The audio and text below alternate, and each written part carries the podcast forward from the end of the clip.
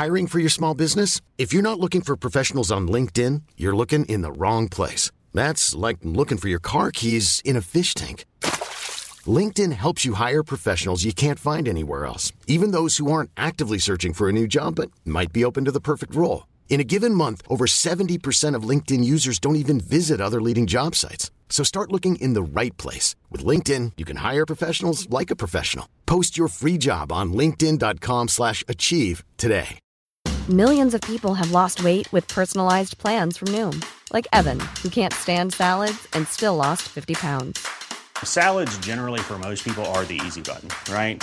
For me, that wasn't an option. I never really was a salad guy. That's just not who I am. But Noom worked for me. Get your personalized plan today at Noom.com. Real Noom user compensated to provide their story. In four weeks, the typical Noom user can expect to lose one to two pounds per week. Individual results may vary. Hey there, it's Michelle Norris. I'm host of a podcast called Your Mama's Kitchen. When I travel, I'm usually looking for a way to find a taste of home when I'm not at home. And one of the things I love to do when I am at home is entertain. And Airbnb allows me to do that. When I was in California recently, I rented a house that had a great kitchen. And when we were sitting around the table, we're all thinking, we're in someone else's house. Someone could be in all of our homes as well. If you have a home, but you're not always at home, you have an Airbnb. Your home might be worth more than you think. Find out how much at airbnb.com/slash host.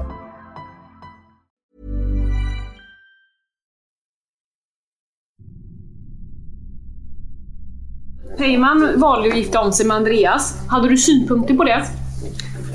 Jag kände inte honom, jag visste ingenting om honom. Nej. Men hade du några synpunkter på det? Nej, jag vet inte. Jag hade inte träffat dem, hur ska jag veta? Okej. Det har blivit dags att höra Peymans exman Riskars version om vad som hände.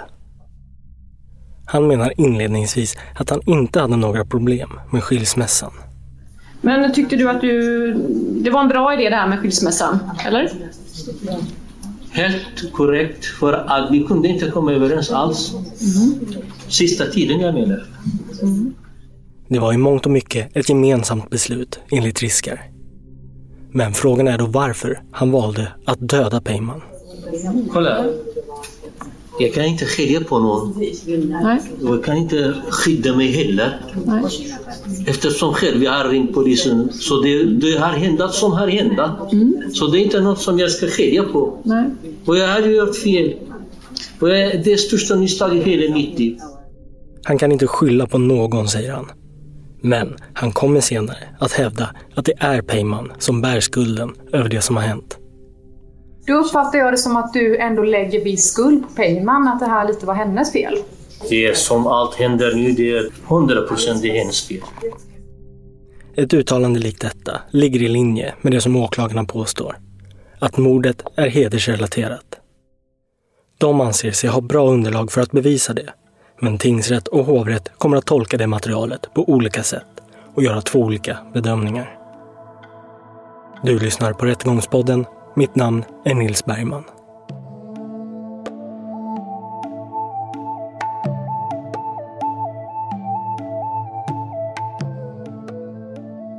Eh, mitt namn är Hanna och eh, min pappa var gift med Peyman. Jag får kontakt med Andreas dotter Hanna. Och Andreas var alltså mannen som Peyman valde att gifta om sig med år 2017. Hanna vill, främst åt sin pappas vägnar, berätta om och uppmärksamma den här mycket tragiska händelsen. Hon ville också, sommaren 2019, delta vid tingsrättsförhandlingarna som åhörare. Men hon avråddes till det. Eh, alltså dagen innan som eh, huvudförhandlingarna skulle äga rum, första dagen, så eh, på kvällen där så ringer min pappa mig och då har han haft ett samtal med eh, någon på polisen eh, som säger att jag inte kan närvara eller att det inte är en bra idé på grund av säkerhetsrisken då. Säkerhetsrisken är stor. Stämningen inför tingsrättsförhandlingarna har varit orolig. Bland annat har Riskar i polisförhör uttalat ett hot mot Andreas. Att Hanna inte får sitta vid sin pappas sida och ge honom stöd gör henne frustrerad och arg. Alltså på något sätt att deras fri och rättigheter ska trumfa mina fri och rättigheter. Eller man ska säga. Men eh, ja, jag valde ju såklart att liksom, men, acceptera det och respektera det liksom, för min pappas skull främst då såklart. Men pappan Andreas, som är kallad till rätten som målsägande, återberättar för henne hur det var att sitta och lyssna på Riskar och hans familjs berättelser.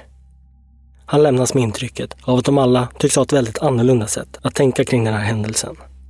Eh, att de hade ett eh, nonchalant beteende och hela tiden försökte göra offret till eh, att förminska och skuldbelägga henne liksom. Och göra förövaren till offer. Så. De hade väldigt osammanhängande svar. Ja, och de var mest liksom intresserade av att framhäva sin egen förträfflighet så, och visa stor brist på empati. Dels för barnen och ingen som helst förståelse för det, det som Peyman hade blivit utsatt för. För Andreas har det här aldrig rört sig om någonting annat än ett hedersmord. Den enda anledningen till att Peyman mördades var att hon var nära att och hans släkts heder. Och för detta skulle hon straffas. Därför finner både han och Hanna viss tröst i forskaren Devin Rexvids undersökning av fallet. Ja, det var ju jätte, jättebra. Eh, eh, jag har för mig att jag läste igenom, eller att min pappa skickade yttrande till mig. Eh, så att jag läste nog igenom det tror jag innan jag hör, hörde liksom, eh, själva förhandlingen. Eh, och han beskriver det ju... Det märks att han dels är väldigt kunnig på sin sak men även också att han har läst in sig på, på Peyman och hennes liv och hennes uppväxt och det hon har fått, fått utstå och liksom eh, alltså lyckas ringa in liksom hedersaspekterna eh, ja, när det gäller henne. Liksom. Jag har gått igenom uh, det mesta. Uh, samtliga förhör har jag gått igenom. Uh, vi återkommer senare till Hanna och Andreas tankar och reflektioner kring den här händelsen. Först hör vi återigen forskaren Devin Rexvid. Han har gått igenom i princip hela förundersökningsprotokollet för det här specifika fallet för att se om man kan hitta några tecken på att mordet på Peyman var hedersrelaterat. Han framhäver för rätten att det i ett sånt här ärende är väldigt viktigt att försöka se helhetsbilden och inte bara analysera fragment för fragment och han går tillbaka till Riskar och Peymans äktenskap, som han menar var ett tvångsäktenskap. De här uppgifterna om att eh, Riskar har krävt henne på ett oskuldsintyg. Alltså oskuld är det mest centrala, det är hederskulturen då. Och att kräva en kvinna på oskuldsintyg, det är också någonting som eh, ingår i, i hederskulturens äktenskapstraditioner då. Det här tvångsäktenskapet, menar Devin, har stor betydelse för hur resten av förhållandet utspelade sig. Flera personer har vittnat om att Riskar varit kontrollerande, haft synpunkter på Peymans leverne, på hur hon var klädd och hur hon uppträder. Att Peyman själv valde att ta beslutet att skilja sig stred mot den kontroll Riskar vill upprätthålla. Och så reaktionerna på skilsmässan. Det är en kvinna, här har vi med en kvinna att göra, som är stark, och då blir det starka reaktioner på eh, hennes vilja att skilja sig. Inte minst från eh, Rizgar och Rizgars familj, då, familjemedlemmar. Men också från den egna familjen. Det blir enorma påtryckningar. Eh, det blir, hon blir mer eller mindre förhörd enligt vissa vittnesförhör. Då. Varför skiljer hon sig? Eh, vad det innebär för henne, för Rizgar, för barnen, för Eh, alla är inblandade då. Man försöker medla men eh, hon har bestämt sig. Hon vill gå sin egen väg då, bort från eh, hedersnormerna. Peyman visste att en skilsmässa i svensk domstol inte skulle räcka för att Riskar och hans släkt skulle anse att äktenskapet är brutet. Hon försökte därför kontakta en imam för att även kunna skilja sig enligt sharia-lagen.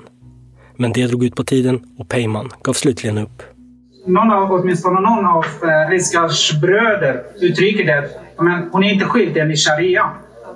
Och det är ett sätt att, ja, men Rizkar kan fortfarande betrakta henne som sin hustru och har rätt att göra anspråk på henne.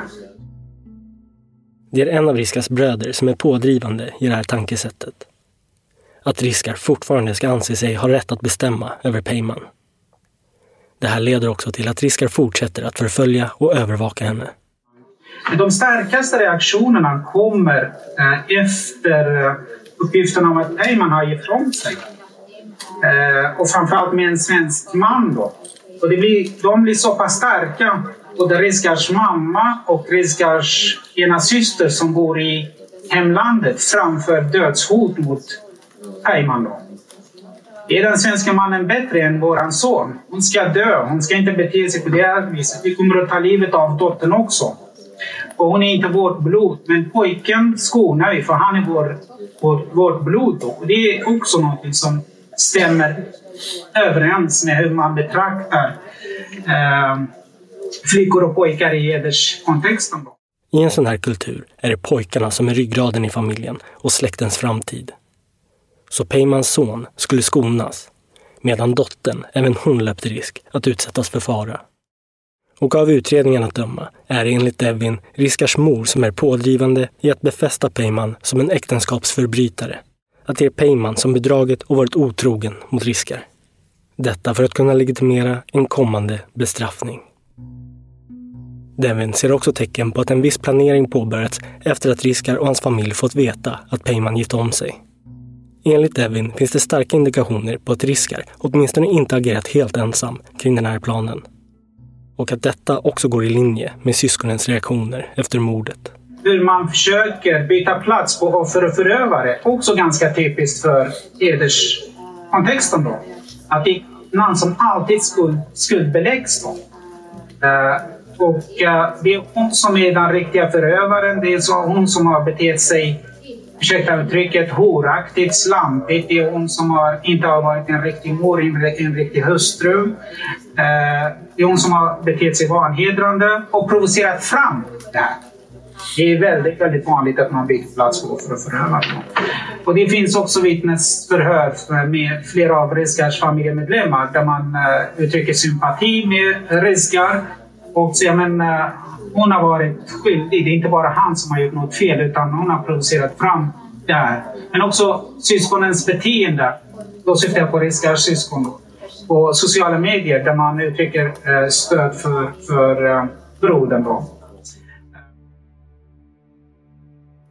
Sammantaget pekar åt att det här, den här gärningen har skett i ett sammanhang ganska starkt präglat av eh, eh, eh, hedersnormer. De värderingar som är ganska typiska för människor som eh, eh lever i ett hedersrelaterat sammanhang. Då. Mm. Ja, det är väldigt, väldigt grova drag. Som sagt, det finns ganska mycket utdrag ur uh, vittnesförhör då, i mm. samtliga de här punkterna. Då. Mm. Men uh, jag tänker inte gå igenom dem.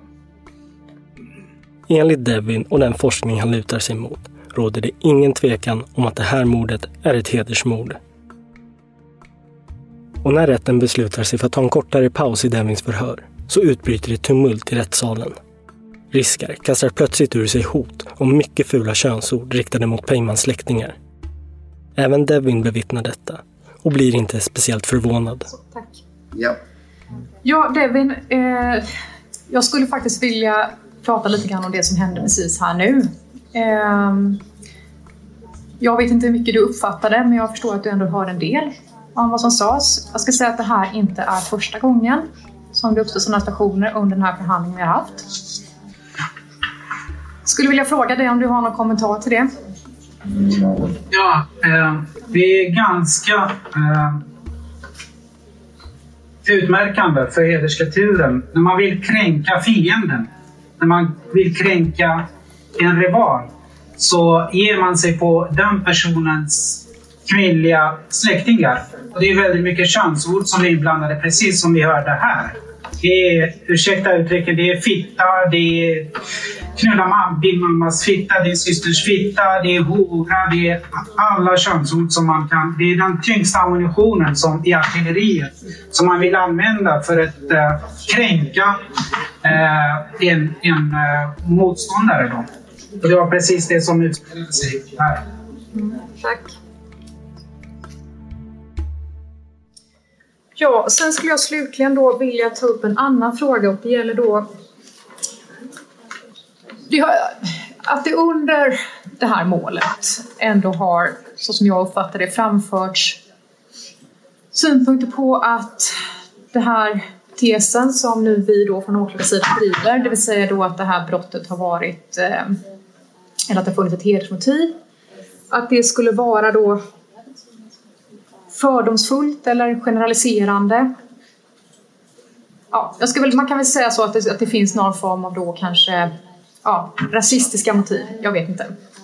Ja. Kan du säga någonting om det? Det här är välbekant argument. Så länge vi har haft eh, debatten, diskussionen om eh, hedersrelaterat förtryck och våld, hedersmord i Sverige sedan mordet på Sara i min hemstad Umeå 96. Mordet på Pela 99, mordet på Fadime 2002. Så har vi haft den här diskussionen. Är det eh, rasistiska fördomar? Är det utpekande, stigmatisering, demonisering av invandrare, av etniska religiösa grupper? Det här Är en förevändning för att inte se det förtryck och det våld som eh, eh, flickor och kvinnor inom minoriteten utsätts för? Man vill se kollektivet men man vill inte se den utsatta individen. Och i det här fallet så eh, finns det så himla många indikationer Eh, på ett hedersmotiv. Så det blir nästan, jag ber om ursäkt för att säga det, men det blir ganska löjeväckande att lägga fram den typen av argument. Att det, är, det finns rasistiska motiv bakom det här. Uh, här har vi två familjer som delvis som sagt gjort olika resor. Det handlar inte om att de, de är kurder. Heymans familj har också varit kurder, men det finns flera starka kvinnor i den familjen som har gjort en annan resa, som är bärare av andra normer, andra eh, värderingar. Ja, men då tror jag att jag får svar på de frågor jag har haft. Så jag stannar där. Tack så mycket. Jag litade på henne mer än mina syskon. Men tyvärr, som jag gör det, jag var en dum i huvudet. Vi hör nu den tilltalade Riskar som sitter i rättssalen misstänkt för mordet på sin exfru Peyman. Han är djupt ångerfull över att han varit så dum och haft tillit till en kvinna som han anser har lämnat och bedragit honom. Riskar menar nämligen, tvärt vad alla Peymans vänner och kollegor vittnat om, att det var han som stod för det mesta i hemmet. För att faktiskt, jag städade, jag tvättade kläder, jag gjorde allt hemma, men maten jag hade svårt. Och eh, han utförde det mesta, förutom matlagningen, som han hade svårt för på grund av en whiplash-skada han fick i en bilolycka. Och det är det här med att han inte kan hjälpa till med maten ordentligt som han menar blir ett växande problem och som skapar friktion i förhållandet. Sådana tjafs blir mycket till slut. Hon sa du, du, må, du måste sluta. Du måste sluta? Vi måste sluta. Vi måste sluta? Vi måste sluta. Hon menade att vi ska skilja oss. Okej. Okay. Peyman föreslår en skilsmässa och Riskar tar henne först inte på allvar. Något som dock ändras när brev från tingsrätten trillar in i brevinkastet. Riskar berättar då att han inte bara accepterar skilsmässan. Han menar också att det var ett gemensamt beslut. I alla fall, som två vuxna, vi hade kommit överens om det att vi ska skilja oss. Det var hundra procent. Du var också positiv till skilsmässan? Jo, för att du vet, vi hade ingen liv som en eh, tvåparten alls. Nej, ingen respekt. Eh, ingenting. Det var ingenting kvar. Nej. Den här tre månaderna jag var tvungen att stanna där. Jag var hemskt och gå till mina mamma eller mina bröder. Jag sa till henne bara acceptera den tills jag får ett lägenhet. Och jag fick den faktiskt. Riskar accepterar alltså både skilsmässan samt beslutet att det är han som ska flytta ut från lägenheten. Men han medger att han ändå fortsätter hålla uppsikt över vad Peyman gör. Detta för att han trots allt blev förkrossad över att Peyman vill skilja sig. Om du vill eller inte, eller hur det är, men det gör det mycket ont. När hon slutade med mig, det gör det mycket ont, riktigt ont. Det gemensamma beslutet att skilja sig var kanske inte så gemensamt trots allt. Och Riskar berättar vidare att han aldrig lyckades släppa tanken på att Peyman gått vidare och dessutom att hon gifte om sig. Han sitter då ensam i sin lägenhet och börjar dricka stora mängder alkohol som han blandar med smärtstillande tabletter. En decemberdag 2018 finner han sig själv ha suttit på sin balkong så länge att han har blivit helt täckt med snö. Snöade på mig, jag kände ingenting, jag blev helt sjuk. Och jag blev arg på riktigt. Då jag bestämde mig att jag ska gå och träffa henne den dagen. Jag måste bestämma mig själv, jag ska prata med henne först på något sätt. Om vi kommer inte överens. Så jag ska skjuta henne i benen faktiskt. Dagen i fråga är den 21 december 2018.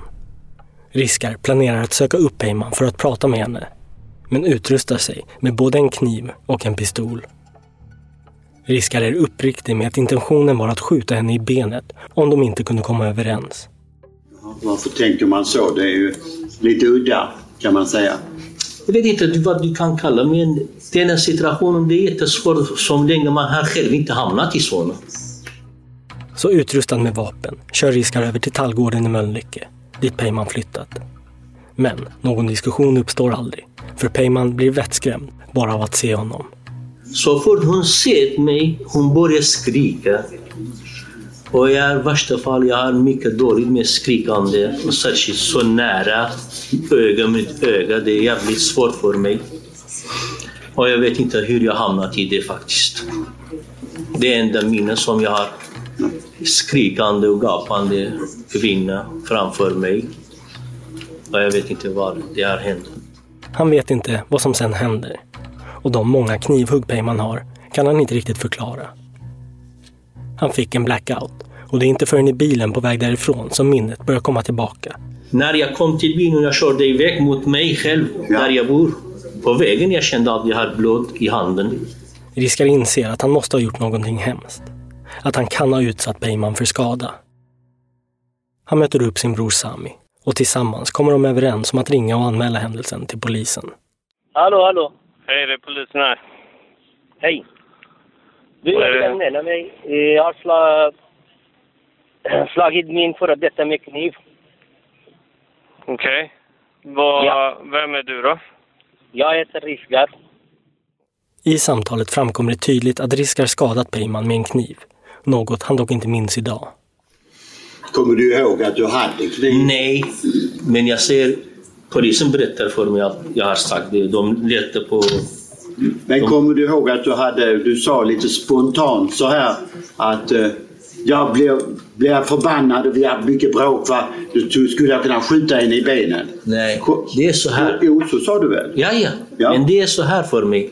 Jag visste inte vem jag ska träffa. Jag visste inte vem ska träffa utom Peyman. Vem ska jag träffa? Jag visste inte om. Nej.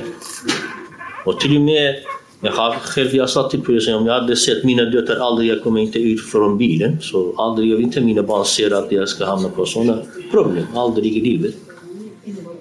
Jag vet inte hur det här blev. I alla fall, jag hamnade hos mig. Så det var redan polisen där och de hämtade mig. Åklagarparet Lotta Nilsen och Hanna Rajame har frågor. De har under den omfattande utredningen fått starka indikationer på att det här inte var någon impulsiv handling, utan ett överlagt mord med hedersmotiv. Riska, jag har skrivit ner här lite grann när du har berättat. Och jag tänkte backa lite grann och, och ställa några kontrollfrågor först, om det är okej? Okej.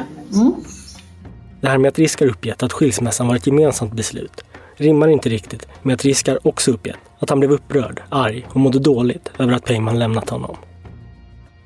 Vad var anledningen till att du mådde så dåligt efter skilsmässan egentligen? För det var ju någonting ni var överens om. Eh, vi har på, på kurdiska utspråket, vi säger om man eh, är uppvuxen eller om man har kyckling hemma, när man blir död eller man blir borta, man blir ledsen för. Och det är meningen att om man förlorar en eh, person som var hela tiden i livet med och går på det här sättet, tror du att man blir glad? Det jag tror inte på. Det är att en person försvinner från ens liv. Från Ett liv som familj, som mamma till mina barn, så det är inte Då blir, och då blir man ledsen av det så att säga. Självklart, det blir jag 100 procent Du saknade henne. Mycket. Efter skilsmässan börjar dock Riskars familj prata om den i form utav ett problem som måste lösas. Och så berättar du då att eh, under den här betänketiden, om jag har förstått det rätt i alla fall, så var det dina syskon och din mamma som ville lösa problemet. Vad är det, som är för, vad är det för problem? Inte problemet. Det, I vår kultur är det så att alla vill hjälpa till. De, de vill inte skämmas. Inte bara vi, som min familj. I hela Kurdistan är så. Alla vill inte skilja om det inte är något allvarligt. Så de vill komma in och hjälpa. Skilsmässan var inte ett problem menar Riskar, utan släkten ville helt enkelt bara hjälpa till. Men sen kommer åklagaren in på Riskar och hans släkts syn på omgifte. Och där är Riskar bestämd. Totalt, helt och hållet, för oss det är inte lätt att kvinna lämnar sitt man och går med någon annan. Det är totalt, totalt, en gång, 200 gånger. Det är oacceptabelt. Vi accepterar inte det. Hur du tolkar, eller domen, hur kommer du tolka, det spelar ingen roll. Men det måste vi, ni vet att det inte är okej. Okay. Men Peyman valde att gifta om sig med Andreas. Hade du synpunkter på det? Jag kände inte honom, jag visste ingenting om honom. Nej. Men hade du några synpunkter på det? Nej, jag vet inte. Jag hade inte träffat dem, hur ska jag veta? Riskare vill inte utveckla mer kring vad han tänkt om omgiftet med just Andreas. Men efter att Peyman gifte om sig med Andreas så började Riskar förfölja henne mer och mer. Det här är ingenting som Riskar hymlar om. Jag har kontrollerat, jag har satt i förhören. Jag gjorde det på morgonen, på kvälletiderna. Vad menar du kontrollerade? På vilket sätt? Jag kontrollerade parkeringen. Mm. Hennes parkering eller? Jajamän. Åkte du dit då eller? Jajamän, jag åkte dit mitt i natten. På morgonen tidigt. Okej. Okay. Och det är inte en gång, två gånger, massa gånger. Men tyvärr jag har tappat den lappen som alla datumen Åklagaren frågar om faktumet att Peyman gifte om sig med en citat svensk man verkligen var okej. Okay, vilket Riska säger att det var. Men att man från den kulturen han kommer ifrån föredrar att kvinnor träffar kurdiska män. Men vad var det hon gjorde fel då? Hon skulle gjort på ett annat sätt eller? Det är väl inte att svara på det tack. Nej. Åklagaren ställer även samma fråga till Riskar som hon ställt till hans övriga familj. Om han upplever att det finns en hederskultur i deras släkt. Till oss, det i min familj har aldrig hänt. I din familj finns det ingen hederskultur? Nej. Men heder, det, heder, det betyder mycket, mycket grejer. Mm, Till exempel landet för mig det är heder. Mina barn för mig det heder. Okay. Ingen hederskultur av det slag åklagaren syftar på, enligt Riskar. När åklagarna förhörde Riskar och Peymans barn berättade de att de hört att Riskar riktat hot mot Peyman och Andreas. Och de frågar Riskar om det stämmer. Du vilja skada hans mamma och Andreas om inte de fanns? Om inte barnen fanns? Möjligt. Varför skulle du vilja göra det? Jag vet inte. Han medger att det är möjligt att han kan ha sagt så. Barnen har också berättat att Riskar smutskastat Peyman för resten av släkten. Och varför i så fall skulle du vilja smutskasta henne inför barnen och släkten? Jag vet Varför gör man det? Jag vet inte. Hatar du henne? Nej. Älskar du henne? Efter det är, Jag sparar sådana frågor för mig själv. Jag ska inte svara på. Om vi då ska gå in lite grann på den här dagen då, den 21 december. If you thought the only way to get a more defined jawline with natural-looking results was through surgery, think again. Juvederm Volux XC is a non-surgical injectable gel filler that improves moderate to severe loss of jawline definition and can help you achieve natural-looking results with little downtime. Even better, this improved definition lasts up to one year with optimal treatment. No maintenance required. Improve jawline definition for a smooth, sculpted look with Juvederm Volux XC. For important safety information and to find a licensed specialist, visit juvederm.com. That's J U V E D E R M.com. Not for people with severe allergic reactions, allergies to lidocaine, or the proteins used in Juvederm. Common side effects include injection site redness, swelling, pain, tenderness, firmness, lumps, bumps, bruising, discoloration, or itching. There's a risk of unintentional injection into a blood vessel, which can cause vision abnormalities, blindness, stroke, temporary scabs, or scarring. Talk to a licensed specialist to find out if it's right for you. Hey, I'm Ryan Reynolds. Recently, I asked Mint Mobile's legal team if big wireless companies are allowed to raise prices due to inflation. They said yes. And then when I asked if raising prices technically violates those onerous two year contracts, they said, What the f are you talking about, you insane Hollywood ass?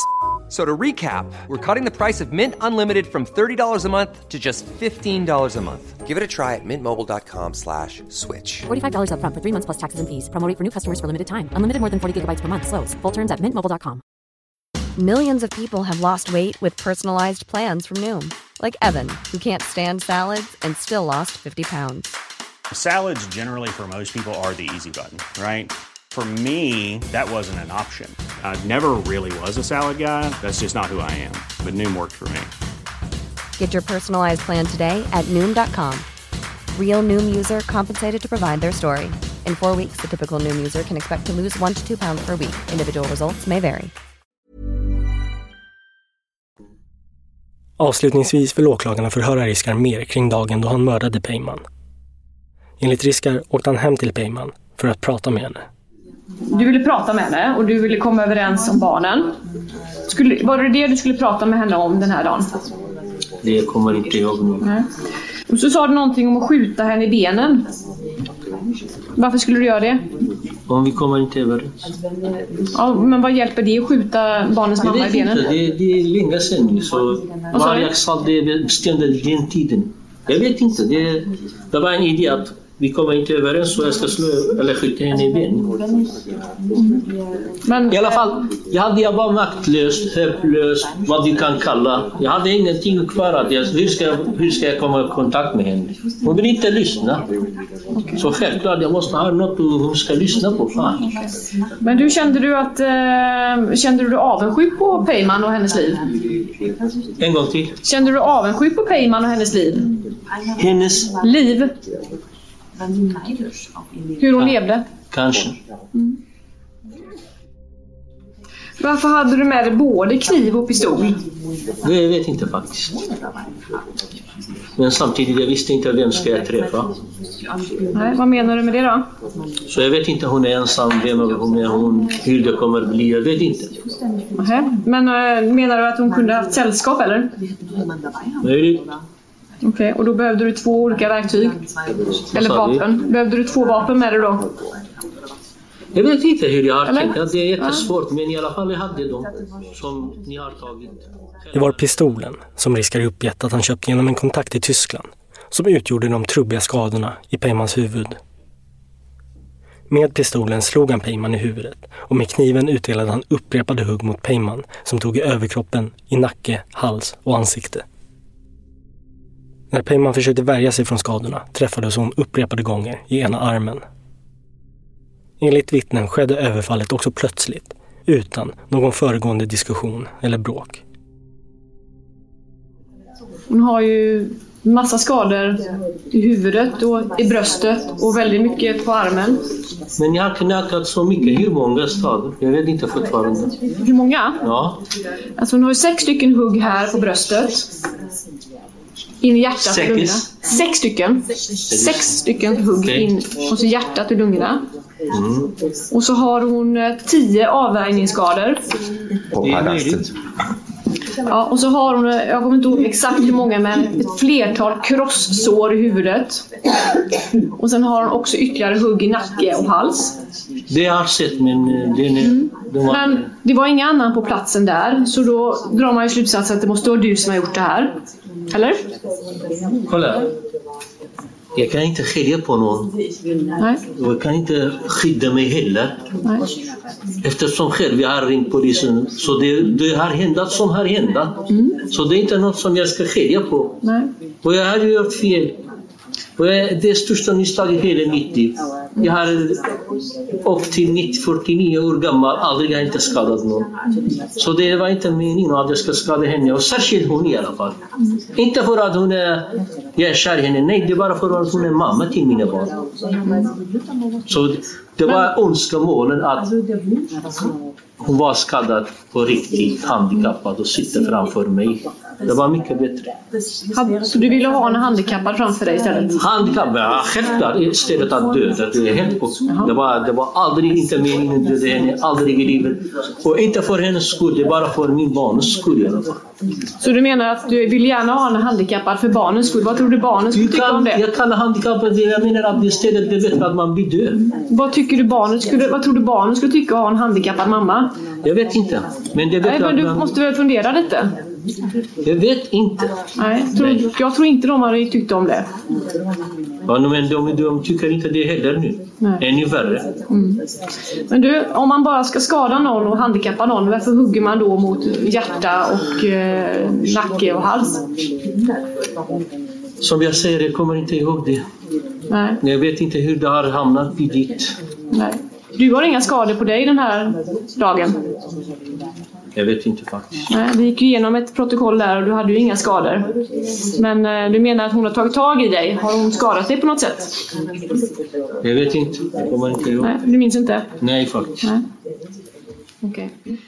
De Google-sökningarna han gjort på straffskalan för mord i Sverige är inget onormalt menar Riskar. Varför gör du det? Jag har gjort det och jag har svarat er på förhöret. En kusin till mig, han blir straffad på 10 år för 5 eller 10 gram hash i hemlandet. Så när han kom hit, han frågade mig hur är det straffen i Sverige. Jag har kollat alla straffen, inte bara dödsstraff. Så det är inte konstigt, jag har kollat bara på den. Jag har sett inte resten. Jag har kollat och jag har läst som en vanlig medborgare kan läsa alla regler och lagar som finns i Sverige. Men det var inte riktigt så, utan det är en, eh, en pdf-fil med en... eh, Jag har kollat Vänta. på allt. Ja, en, Så det, eh, jag kommer inte ihåg vilken, vilken men jag har kollat på allt. Och jag har läst vilken straff om man, om man dödar någon, om man har knarkare med sig och en som blir trugna för landet, säkerhetsskull, sådana. Men du har ju bara hittat det som rör mord. jag ska göra det, jag har hittat bara det. Ja, att du har laddat ner en, eh, en, eh, en pdf-fil som handlar om straffskador. Och vad har det med det att göra? Jag frågar varför du gjorde det. Jag vet, Och du jag svarar sa på det. Det är för att min kusin har frågat mig. Mhm. Om mord. Nej, inte om mord, om, om straff. Åklagarna hakar också upp sig på uttalandet Riskar gjort gällande Peymans agerande. Han har uttryckt att ifall Peyman hade gjort saker annorlunda och om hon hade förklarat sitt beteende för honom så hade det här kanske aldrig hänt. Precis. Då uppfattar jag det som att du ändå lägger viss skuld på Peyman, att det här lite var hennes fel. En gång till. Jag uppfattar att du lägger viss skuld på Peyman, att det var lite hennes fel att det blev så här. Det är som allt händer nu, det är ser 100 procent det är hennes fel.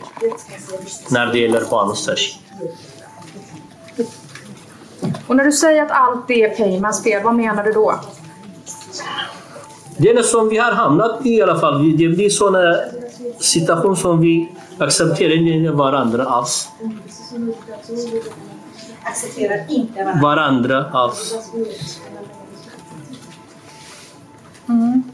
Men då menar jag även då den här händelsen som leder till att Peyman avlider. Har hon själv en skuld i det? Att det blev så? Nej. Att du gjorde detta? Det, du ska blanda de två grejer tillsammans. Det, det är en händelse, det, jag kallar det för en olycka i alla fall. Från min sida. Okej. Det kan hända vem som helst, var som helst.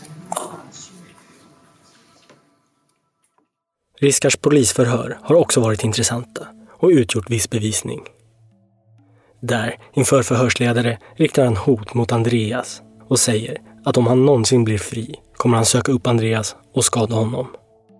Detta ledde också till att Riskar åtalas för olaga hot. Eh, vid det tillfället så har det antecknats att du gjorde huggande rörelser mot ditt, dina lår. Kommer du ihåg att du har gjort det? Jag kommer inte ihåg i alla fall.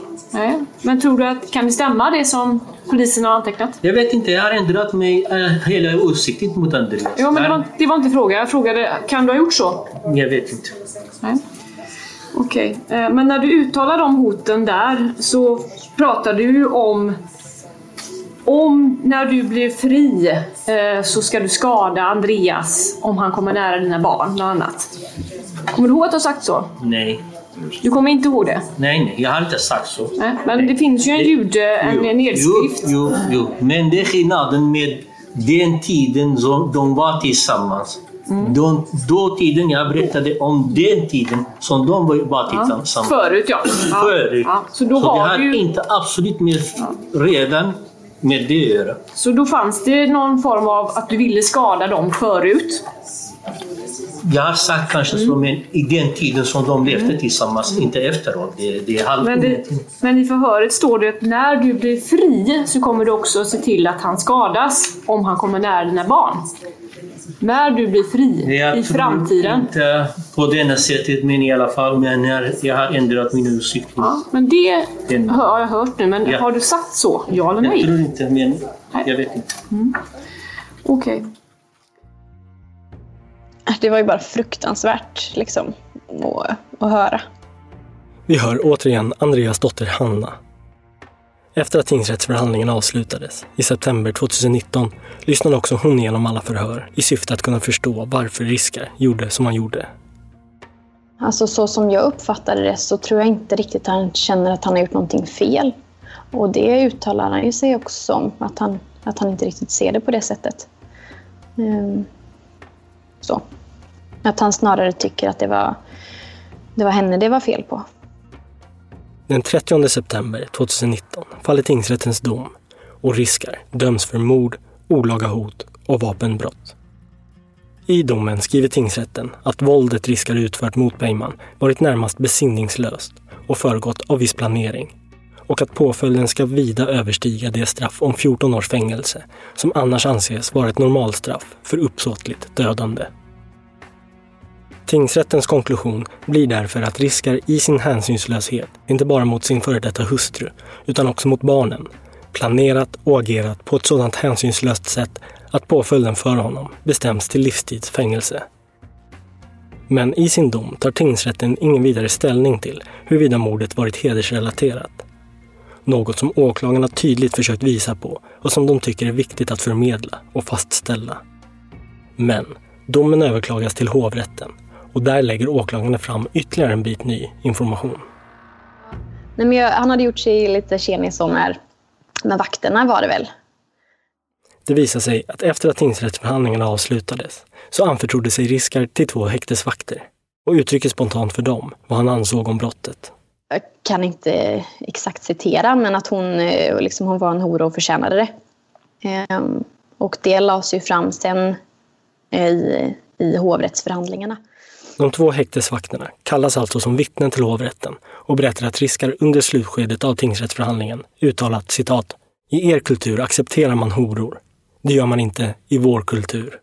Hon var en hora. Jag vet vad jag har gjort och jag är glad för det. Hovrätten gör en sammanvägning av samtliga omständigheter som presenterats för dem, men lägger också stor vikt vid just det här uttalandet, som de anser bekräftar att Riskar ansåg sig ha rätt att döda Peyman och att han var nöjd med detta. Sveriges Radio P4 Göteborg rapporterar. Hovrätten fastställer tingsrättens dom om livstidsfängelse för den man som mördade sin exfru i Mölnlycke vintern 2018. Hovrätten betonar även att det är tydligt att det rör sig om ett hedersmord. Henrik Winman är hovrättslagman vid hovrätten för västra Sverige.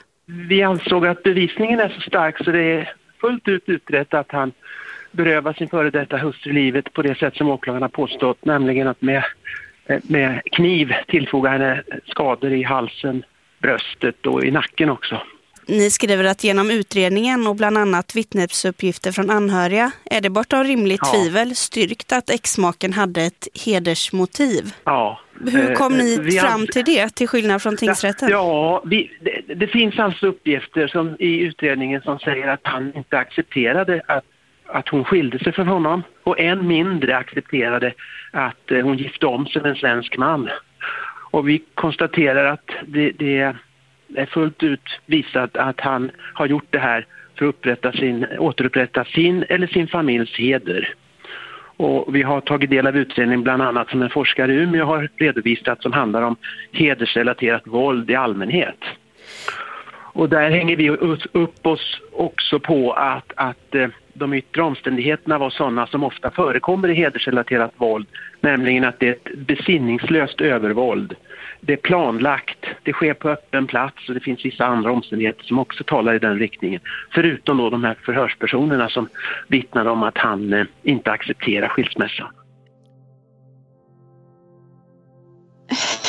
Ja, det finns ju inget, eh, inget straff som är, som är hårdare, eller om man säger så. Men om man tar, om man tar tingsrättsdomen så den var inte så tydlig i hedersaspekten som eh, hovrättsdomen var. De tar ju lite mer ställning till att, eh, att det var hedersrelaterat, vilket det kändes otroligt skönt. Eh, så. För både Hanna och Andreas har detta aldrig rört sig om någonting annat än ett hedersmord.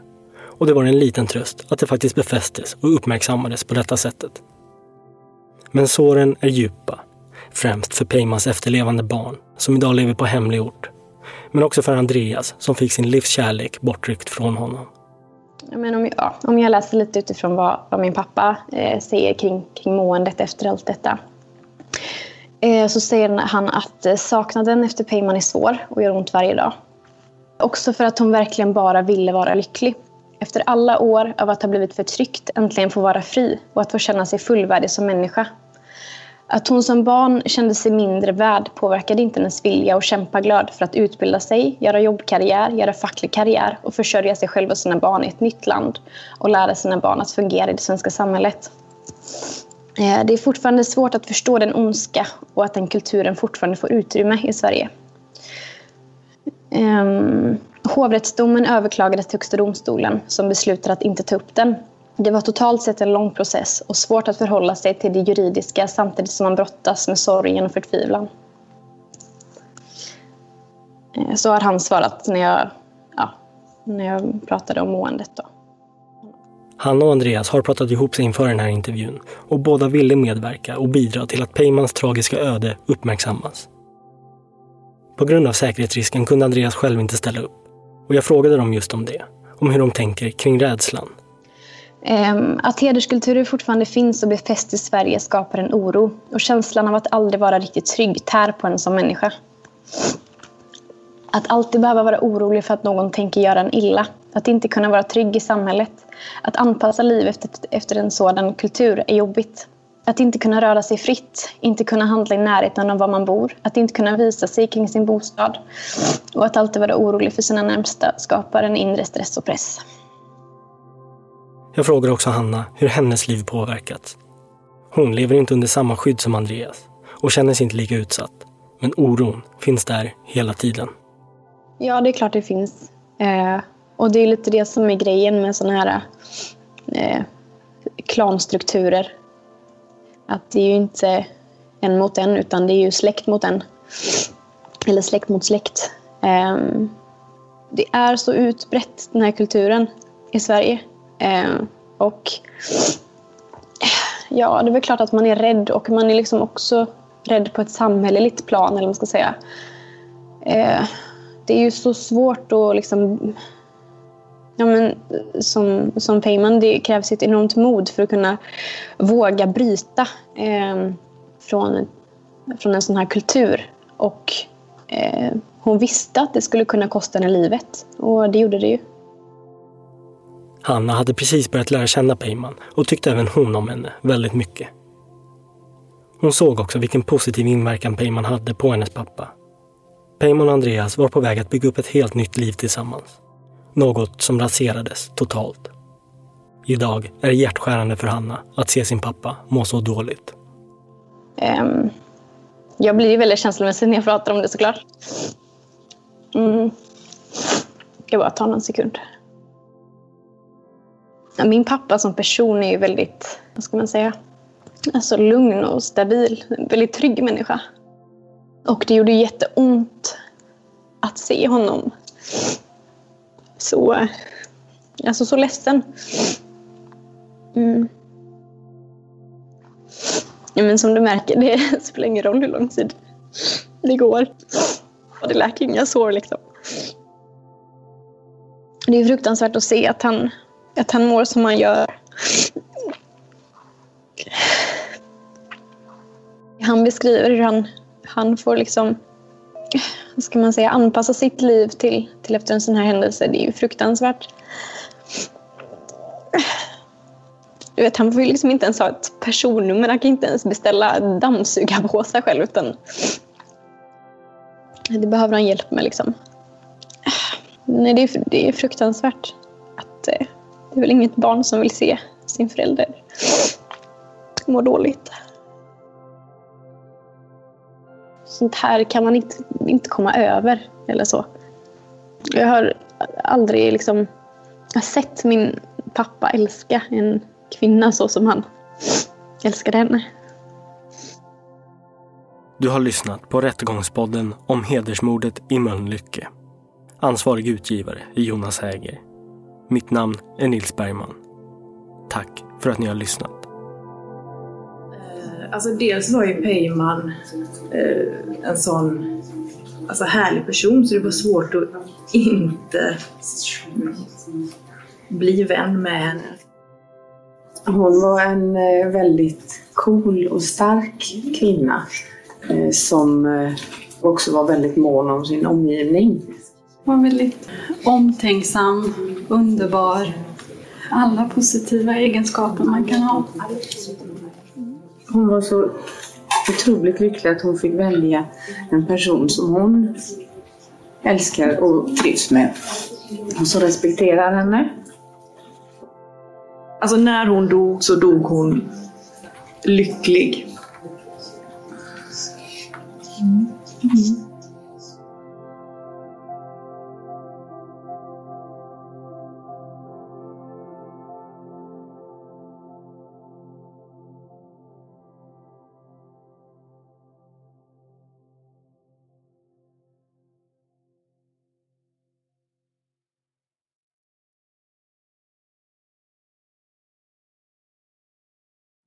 Rättegångspodden är en Tall Tale produktion.